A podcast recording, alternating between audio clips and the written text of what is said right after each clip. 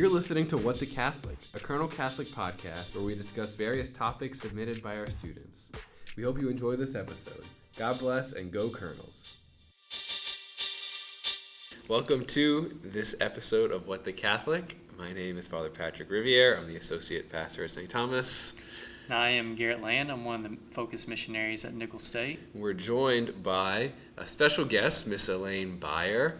Um, uh, very excited to have her here. This episode, we're talking about um, apologetics and like what is apologetics, how do we do it, and kind of getting into some of the um, the practicalities of how that can work. And so we got Miss Elaine, our resident apologetics expert. I deny that, but I'm happy to be here. So if we could just ask you to maybe just tell us a little bit about yourself, what Sure. you do, where you're where you're from, that kind of stuff. Sure. Um, I sort of stumbled into um, a study of apologetics. I um, just had a lot of questions myself, and um, I have a bachelor's degree in English and ended up with a master's in theology just because I had so many questions. And when I started teaching um, seniors at Vandebilt Catholic, the diocese was asking us to study apologetics because they wanted our students to be equipped to hold on to their faith when they left the school. And I found myself the person um, putting putting some of that together, helping to put some of that together here, and I found really a passion for uncovering truth and speaking truth in a way that draws people in. God is truth, one of the transcendentals. God is truth, and He draws us through truth. And truth, I think, is um, it unveils His heart when it's spoken in love. Yeah, good. Um, that's that's an important thing just to kind of pull together the truth and the love. Um, charity and truth always have to come together. And so we talk about apologetics, Right. um, which I guess just is um, what would you define that as? Like a defense of A defense, it's an apologia, so it's an, a defense, but I really think um, we make a mistake when we think of it that way because we think of it as defensive, as if it's somehow adversarial. That's certainly not what we mean. What we're trying to do is what St. Peter told us to do. He said, always be ready to give a reason for your hope, but do that with gentleness and reverence. The more that we know, the more that we're able to engage a world that has lost sight of truth, that doesn't mm-hmm. even believe truth is a thing anymore. So the more that we know, the more equipped we are to throw a lifeline into those those dark places and pull those people back out and, and to try and unveil. I tell my students all the time that even if understanding Catholic teaching doesn't quote unquote make you Catholic, mm-hmm. I at least want you to understand that it's rational to Right. be Catholic. That mm-hmm. these Right. these teachings make sense. We're not all crazy. This isn't a bunch of stupid people who just had said, "Hey, let's eat God." That's a good idea. hey, that's weird. It's weird. Uh-huh. If we don't understand the why, then the what is going to be incomprehensible to Right. us. So that part's really important, I think. Right. And I think what you said about speaking truth and charity is like the fundamental aspect of apologetics. Because I find myself at times, and I think of a big problem, a big trap that we fall into is that we want to convert people. But really, what apologetics is there for is everyone's on a path. And mm-hmm. there's always obstacles on a path, and we're simply there just to remove obstacles so that they can come to know the truth about mm-hmm. Jesus and His church. And so I think we have to have that mindset of not imposing, of not mm-hmm. being authoritative, but being loving I to those love around. that. I love that. I tell my students all the time, God is not in the market for a used car salesman. He does not. That's not my job. He doesn't need me to trick you or Mm-hmm. convince you or finesse things so Right. that you are convinced. He needs me to present the truth. It was St. Augustine who said, The truth is like a lion. It doesn't need to be defended, just set it free. Yeah. It'll defend itself. That's all we have to do. So when we talk about apologetics, I think we need to see it not as a defense or a debate or an argument, but as an invitation. Yes. right. And I think that's a very different way to dialogue. Right. So I'm thinking just like so, you're a high school or a religion teacher. Uh, Garrett, you're a focus missionary. I'm a priest, and so I think people come and they ask questions like, "All right, tell me about why do you Catholics believe this?" Because in each of our own our audiences, we're seen as like the authority. So someone comes up and says, "All right, tell me about like why do you why do you Catholics worship Mary? Why do you like where where's purgatory in the Bible?" Comes up with those kind of questions. How can we? I guess like my initial reaction is to like I want to get adver- like I feel like I'm, I want to get adversarial and how do we what what can that how can that look I think the first step is always relationship. Mm-hmm. So before I answer a question, I want to know where the question's coming from. Mm. I want to understand the person that I'm speaking with, not the question that they're asking me. That's secondary. Mm-hmm. So the first thing is what do you know? Where is that coming from? What what can you tell me what you already know about that? Uh-huh. Very often the question that they they come with is not really the question they're asking. Right. So they might be asking what's up with purgatory. What they really mean is can God forgive me? My my beloved so and so passed away and I don't think they went to heaven. I don't know where they are and that scares me. Or confession questions tend to be personal Right. questions, Eucharist questions. The, there tends to be something underneath it. So the first and most important thing I think is to remember we're speaking to a person. Right. And that person is beloved of God. And so before it can become adversarial, the first thing that we do is we connect on a heart level before we connect on a head level. I think that's really the first step to any to anything that we do. I mean, my Right. goodness, if you're getting a cup of coffee, connect with your barista, like whatever yeah, you're doing. Like, you know, this we, we lose sight of that, I think, sometimes.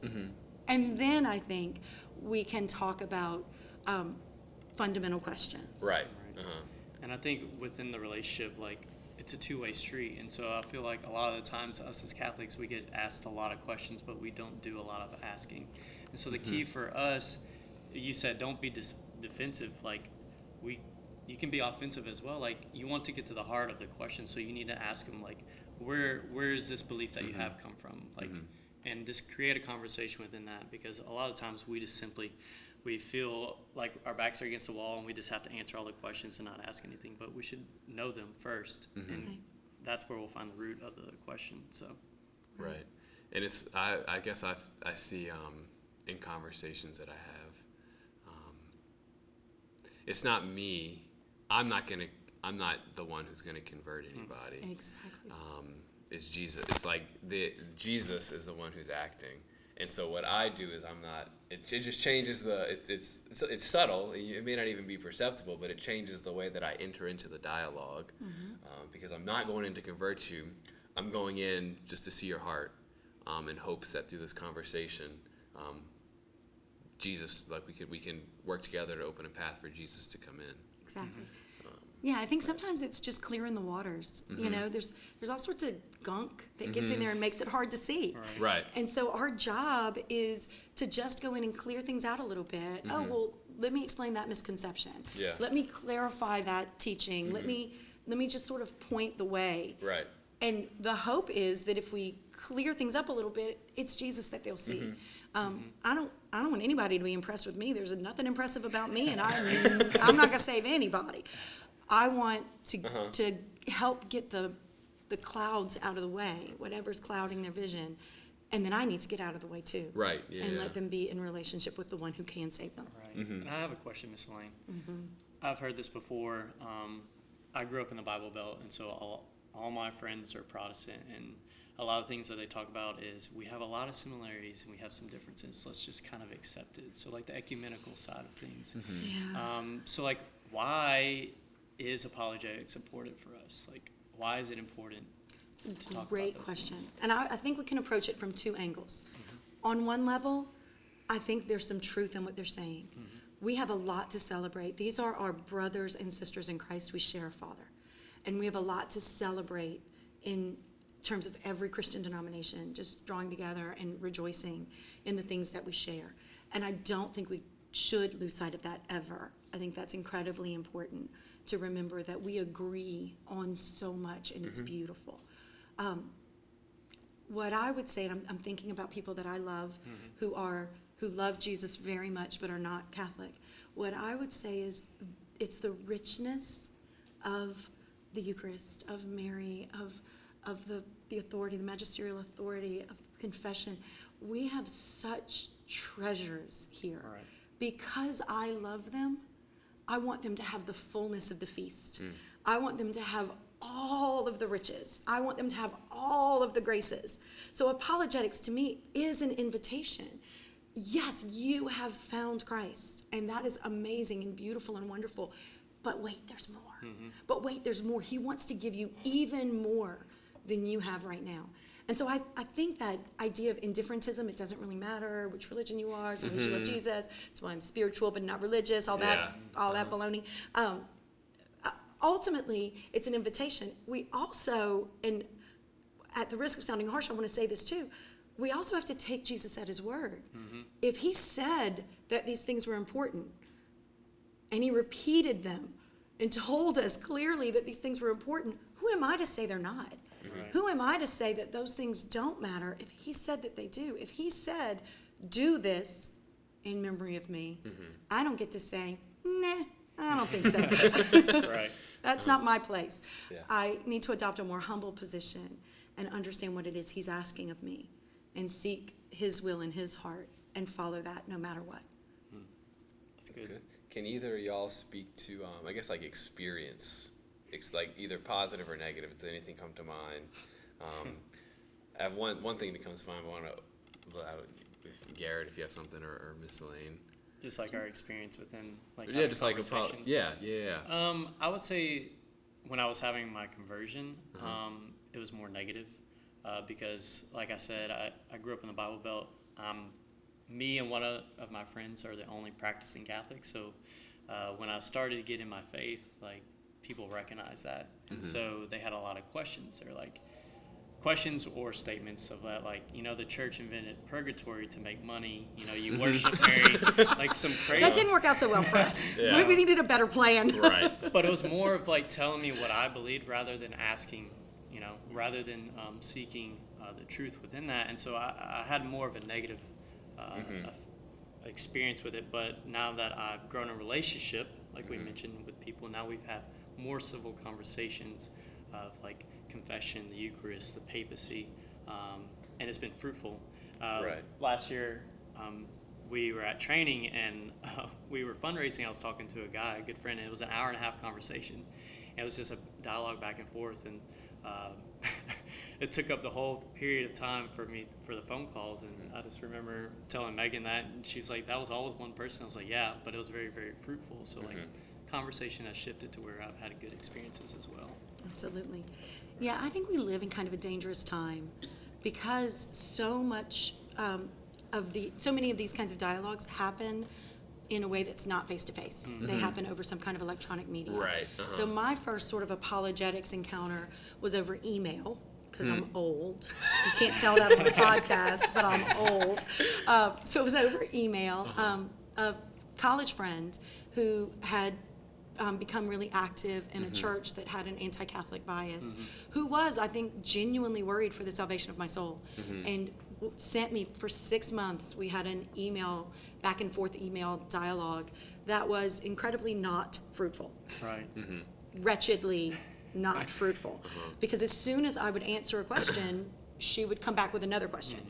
Clearly not a dialogue. It was clearly just trying to, to test me, to, to find the, the doctrine that was going to make me leave. Right.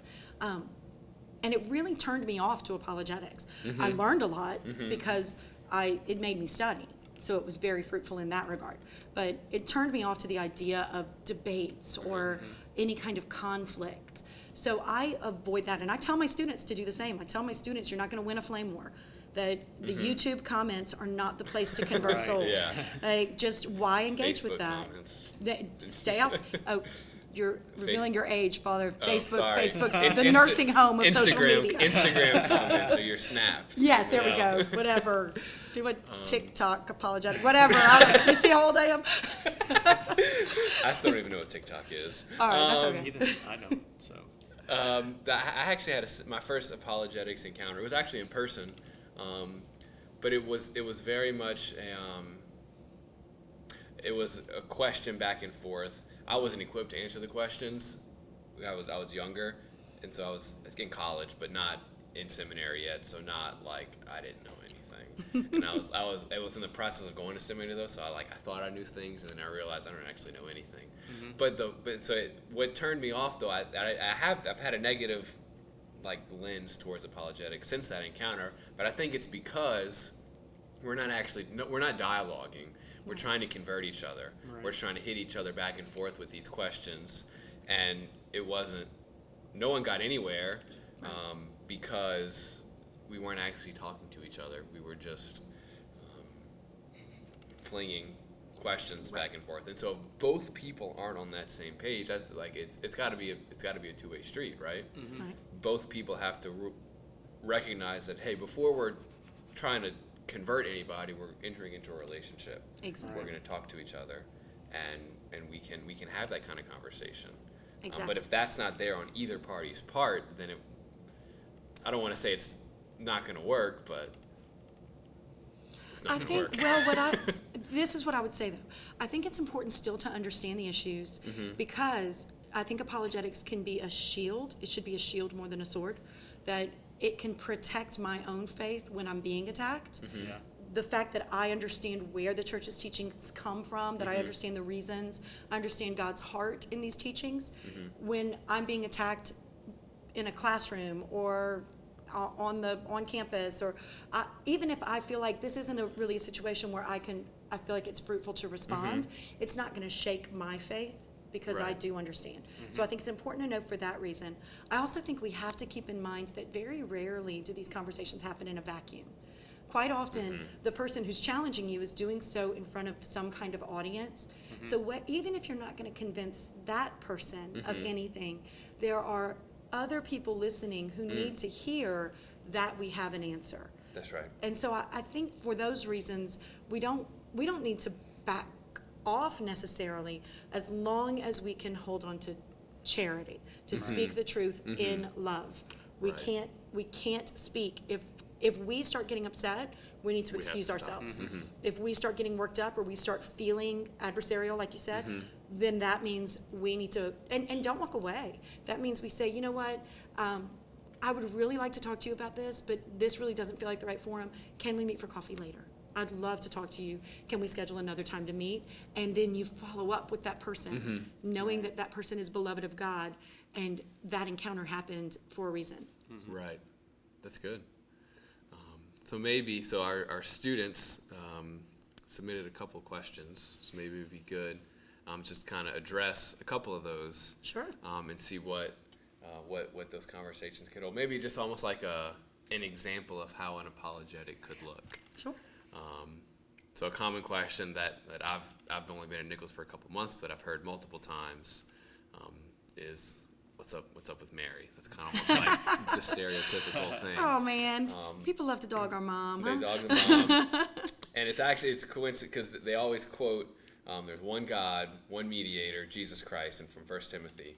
And ironically, that reading has come up multiple times in this Yeah. past Sunday in the daily mass readings. It's it's pertinent, I yeah, guess. and I love when they when people begin a conversation by pulling out a scripture verse. Because guess what we love as Catholics? The scriptures. so you pull a scripture verse out, I'm like, Uh-huh. what? Yes, I love the scriptures. Let's talk about it. So do we Catholics hate believe? the scriptures. No Catholic? I know. So when they say there's one mediator between Uh-huh. God and man, we can say, right. Isn't that amazing? That Mm-hmm. Jesus stands as the mediator between God and man. And in his love for us, he invites us to participate Mm-hmm. in that one mediatorship of his. So we get to, so every time that I pray for you, I am a.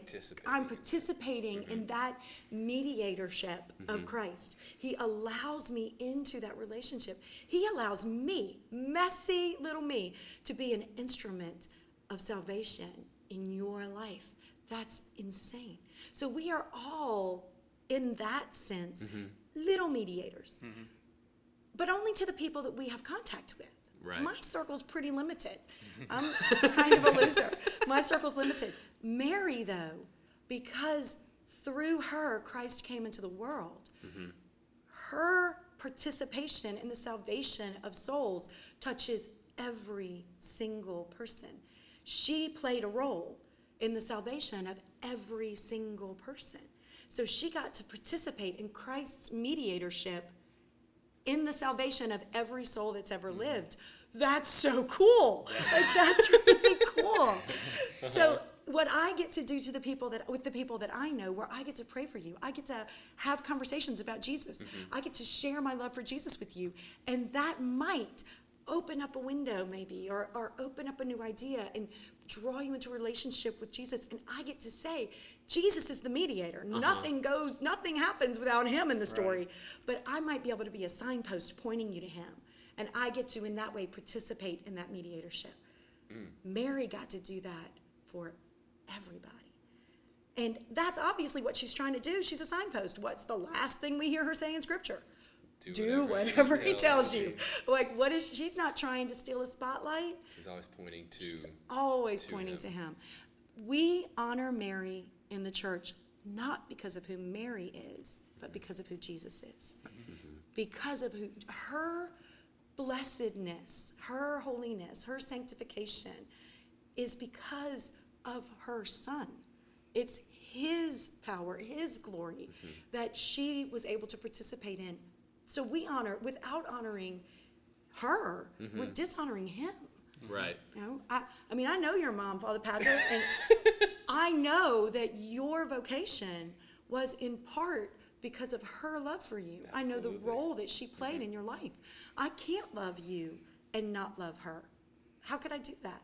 Right. That- I don't know how you love. I, I've been married for a long time. I love my husband. I've got a huge crush on my husband.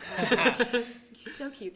I love his mother. Even if I didn't love her as a person, which I do, I'm really blessed in my Mm-hmm. mother in law. But even if I didn't, how can I not love the woman who loved the man I love? Right. Who raised the man I love? Who kissed his skin knees and made sure he had enough to eat? How can I not love her? Mm. So our love for Mary is rooted in our love for Jesus. Bringing it very concrete into that of like the like the image of your marriage and like you love it. That uh, one that strikes me. And just speaking about it in the, in the, the participatory role um, that we like we participate. Jesus, um, it's all him. But in his goodness, he loves us so much that he doesn't want us to just do it. Um, he wants to participate with him in that. Was it St. Augustine who said um, that Christ or Jesus, God made us without us, but he doesn't want to save us without us. He wants to. He wants us to be wrapped up in that, so that it's not just we're we're personally invested in that, and that develops our relationship that much more. That's true for every single person. Exactly. And so, why wouldn't it be preeminently true for the one who brought God into the world? Right. Right. Carried God in her womb. Right. Like, I, how can we discard that as if Right. she was just an incubator? Uh-huh. You know, no mother is an incubator Mm-hmm. to their child. We, you, you carry that child, a person carrying a person. That's a profound connection Mm-hmm. and a profound relationship. And I'll tell you, when, when Matt and I were dating, when my husband and I were dating, one of my favorite things was to sit at the kitchen table with his mom and hear stories about his childhood. I love talking to Mary. I love asking Mary, what was Jesus like when he was seven? Yeah. Like what what was it mm-hmm. like the first time that he had to go off on his own and you Yeah. weren't you weren't with him? Like mm-hmm. I want to love him with her heart mm-hmm. too, and see him through her eyes. It's just another way to love the one I love. Right. And think I guess thinking of her as God, like the one who brought God into the world, and like so she's not just an incubator. That thinks of like, okay, so she's not just an incubator. So we that's when we talk about things, the truth of the Immaculate Conception, um, the perfect vessel to bring the perfect God into the world. Not because of anything she did, Right. uh, because God allowed her um, to do that and to participate in the grace that, that He offers to her to be this perfect vessel that comes into the world. It, Exactly. it, it would it would be odd if God just had this incubator Right. that He popped out of the world in, but to have this vessel, this motherly, this perfect motherly vessel, um, it just makes makes sense that that's how Absolutely. be, right? We keep precious things in precious containers, Mm-hmm. right? If I have something that's precious to me, if I have my grandmother's old handkerchief, I'm not shoving it in a shoebox. Mm-hmm. It's not getting, I'm going to keep that somewhere safe and precious Yeah. because that item is precious to me. The more precious the item, Uh-huh. The more care I'm going to take with whatever's holding Right. the item. So this is why we have museums, right, for Mm-hmm. precious works of art, and we care what they look like. This is that what Mary is Right. is the vessel that carried God Himself. We, as as Catholics, we know, right? We could use red solo cups in mass if we really wanted to, right? For the precious blood. Uh-huh. Why don't we? Why do we care that those vessels are beautiful? Mm-hmm. Not because we care about the cup, because we care about what What's the cup the cup. holds. And in the same way, Mary and her purity. Did Jesus need her to be pure in order to be pure? Of course not. He's God. Yeah. But was it fitting, fitting. to Yeah, use the, that's the key word. Aquinas language, That's a right? good The- word, yeah. Right. It was fitting that the vessel that carried God Himself be pure Mm-hmm. Right. Mm-hmm. and beautiful and holy. This is related, I guess, but maybe a, a little. It, it applies in other areas too. When people are like, where do you find that in the scriptures? Where do you find that in the Bible? Right. And I, I love those you- questions because uh-huh. I think um, one of the things that our culture likes is we like um, we like soundbite responses, Twitter Right. answers. Uh-huh. Mm-hmm. You know, if I can't tweet it or make a meme out of it, then it must not be true, right? And the beauty of the Catholic faith to me, one of the, the reasons I fell in love with it is because it's so rich. C.S. Lewis mm-hmm. says it's it's like real life, it's unexpected, mm-hmm. right? It's not what you would imagine if you were just going to make it up. It's so rich. And so the the when we look at the scriptures that point to Mary, do we have a scripture that says and Mary Was was, immaculately immaculately conceived." conceived? Yeah. No, no. But is Scripture permeated with an understanding of Mary's Mm. purity? Mm-hmm. So the most obvious, I think, prefiguration of Mary in this regard is the Ark of the Covenant. Right. Mary as the new ark, Mm-hmm. carrying the Word of God not on stone, but in flesh. And when you look at the care that God took, when you read the Old Testament and read how carefully He formed. Chapters the and ark. chapters and Right, chapters exactly. of what the ark had to look like, what it had to be made out of, all all that kind of stuff. Exactly. And that was to carry stone tablets, Mm-hmm. to carry God Himself. How much more then Mm-hmm. must He have cared about the, the formation of that vessel, which is just beautiful. Yeah. Mary as the new Eve. Mary, I mean, when, when we look at just all the prefigurations in the Old Testament that are pointing Mm-hmm. towards Mary. Um, and I think sometimes that's easier for people to understand than the quote unquote proof text. Right. Because uh-huh. I can wiggle around a proof text. Uh-huh. The beauty, though, of the imagery that the, the scriptures give us, I think speaks to a deeper place right. in our hearts. And that speaks of how we, we look at the scriptures and we use the scriptures. Mm. Um, like, or we, there's something unsatisfactory about just like a surface level reading. Right. Yes. Um, but when you see the, tr- the truth that is that is underlying that, um, like almost like the vision that the the, the sacred authors would have had in writing that, um, it just adds to the it, it reveals the richness of it. It's like I'm, I'm looking at something versus like permeating into the depths of it. It's beautiful to look at, but there's so much more there. Um, I guess I'm trying to think of an example, but the only thing I think of is like a person, which I guess makes sense because ultimately the scriptures are a person. person. We can just look at the person, and they're like a beautiful person, and then I can get to know the person, and that's just a whole different kind of beauty. exactly. Um, so seeing, wow, I never thought about that, but just seeing the scriptures more, not a book, but as a person, because ultimately they are a person. Mm-hmm. And the beauty of God is he's a, an infinite person. Mm-hmm. And, and one of my scripture professors um, used to say all the time that there, there's an infinite richness in the scriptures. Mm-hmm. Every time you go back to the scriptures, I, I know you would probably do the same in your studies, you guys, that I'll, I'll read something in scripture and then I'll look up, that was not there. The last time that I know that was not there. I have read the story six Uh-huh. times, that was not. And there's just so much, it's so rich. Right. And one of the, the things that I find as you dig more deeply into the study of quote unquote apologetics or whatever you want to call it, just the study of theology, seek God's face, then that richness will continue to draw you in. Mm-hmm. So I think in, in beginning conversations mm-hmm. like we're talking about, I wouldn't necessarily be pulling out, well, here's the Greek translation and the blah, blah. Be, not that that's not beautiful, because it is. is mm-hmm. beautiful.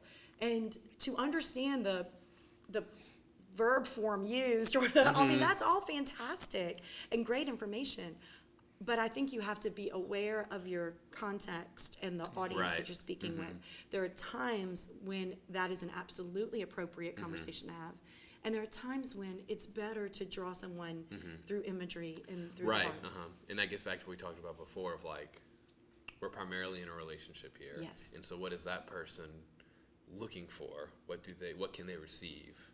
because Yes. they can't receive something that they're not ready to to receive. Exactly. And I think what you said about, um, what was it? Oh my gosh. Oh, don't worry, I forgot So, to. anyways, uh, just the fact of like always meeting people where they're at, I think is the key. Like we read Jesus in the scriptures, particularly uh, the blind man. Um, you know, the people come out of the village and say, "Heal this man." What do you do with a blind man? Do you walk fast with a blind man, Right. or do you walk s- slow? And you're like, Right. watch out, take, go to your Uh-huh. right a little bit, right here. Mm-hmm.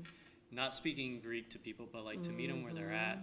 And what beautiful. happens is like slowly but surely Right. he becomes he's able to see right Mm-hmm. not the first time but then Right. the second time so like continuing to walk with him slowly is very key in apologetics is like it's not a one-time event like it's a continual progression of meeting Right. Mm-hmm. someone where they're at walking through their door in the hopes of walking out of yours um, and so like bringing them out of the darkness out of like not knowing what the truth is into the truth you know Mm-hmm. so that's what i kind of see and specifically about mary i think we oftentimes forget how significant the incarnation is. Mm-hmm. Saint therese a little way like the smaller she got they realized how big god was and so like just really think about it the infinite god who's an infinite person deciding to become one of us mm-hmm. through mary. Right. and that's like a big jump that's an infinite jump and so like to know that like yeah mm-hmm. it has Right. he chose her from all of eternity Right. to do that and so that's It's insane. And as a mom, I think that's, I, I thought about that so much as my, when my children were infants to think, to imagine holding hmm. God in my mm-hmm. arms. Do you give him milk? Do you give him praise? I don't know, both. Uh-huh. Do I change his diaper? or Do I change my heart? Both. I mean, Right. I don't, like, what do you do? It- How do you, how can I wrap my head mm-hmm. around that? How can we disdain that woman? She, the scriptures say that all generations will call her blessed. Mm-hmm. Mm-hmm. If I'm a Bible believing Christian, then that means I, I need to obey that scripture too. I need to say that she is blessed mm-hmm. among women. What, what would you say is the difference between worship and honoring? Because I Oh, know absolutely, absolutely key. That um, worship belongs to God alone, and and the church is clear on that. They they it's one of the bummers about English is we we roll all these words together. Right. When the church's language, when we speak about this in Latin, it's really clear that what we owe to Mary is called hyperdulia. So it's this extreme honor that we owe to Mary, but it is not latria. It is not worship. We worship God alone, and mm-hmm. Him alone do we serve. Mary, though, we honor the same way that I honor the saints, that I honor my parents, that I honor the holy people in my life. And the more worthy they are of honor, the more mm-hmm. honor I give to them. Mary is worthy of the highest honor because of what she chose and because of the one who chose her. And so the honor that we give her does not approach the worship that we offer to God. She's a creature. We recognize that she's mm-hmm. a creature, but she's also, and this melts my brain sometimes, mm-hmm. she's also, in a sense, our destiny. She's our promise. Right. What he mm-hmm. did for her, he will do for us. Mm-hmm. That he that the way that he elevated her and brought her home to be with him, that's the promise that he's making to all of us. I want that. And if I want that, if I'm if I'm going someplace new, how do I make how do I find my way through a town I've never been? I find somebody who's been there before and I mm-hmm. say, "Show me, show me the path." I ask Mary, "Show me the path. Show me how to love him the way that you love him." Right. I'll ask everybody who loves him. I'm going to ask my priest. I'm going to ask the the old lady who sits in the church at daily mass, who's amazing and loves it, has loved him for so long. I'm going to ask everybody. I'm going to ask Jesus, show me how to love you. I'm going to ask everybody I can think of. Of course, I'm going to ask his mom mm-hmm. because she's she's there. Mm-hmm. She finished the race, y'all. Mm-hmm. Like, I, I want what she's got. Yeah. I want to get there. in my own prayer with this like the Marian mysteries, that's always the thing that, that inspires me the most is the fact that she's like she reveals what God has destined for us. And so like he's destined um, like this human sense of, of this this highest honor, this human sense of, of almost like a perfection. Um, we're destined to be united with God in heaven um, forever. right And that just it's it's beautiful. Yeah, it's so big. It's so Yeah. awesome. So I guess um, as a, a closing thought, um, what came to my mind was like if someone asked me, "All right, what's what's your deal with Mary? And then I say all these beautiful things. Um, but just to remember, I guess I'm thinking like that person also has to be willing to change what they believe, um, which is hard, which is difficult. Um, if I've grown up believing this certain thing, like I can't expect after one conversation that like, all right, I've said this truth and I've spoken it beautifully and perfectly, and if that person's not willing to do that, you kind of thinking about the blind man, Right. the the progression, the Yep. time, and the just the focus on the person. Yep. Um, is just something I guess always to remember. That's another thing. We can have all the perfect answers, um, but it's not about the perfect answers. Right. So I guess yeah. We say in education, we say some things can be taught, but most things must be caught. Like it, it can't. I can't teach that to you. You have to see it in me and want it. And I know from, from my faith life, that's what has happened to me mm-hmm. so many times. I've seen someone else's passion, truth, love, gentleness, Right. peace, and I've said, I don't know what that is, but I want it. Mm-hmm. I want to do whatever I have to do to get that. Mm-hmm. So I think if we can allow our love to lead in all of our conversations and all of our interactions, let that be the the overriding principle of every conversation. Right. It's that love that will draw them to the heart of God, and Right. and we get to be a part of that. We get to participate in that, and the love beautiful. of, of it in every aspect of your life and your faith, and if they if they recognize that, um, that's what that's what pierces hearts. Less it's less what you say. Absolutely. It's the witness of your life, and that I guess gets back to just this.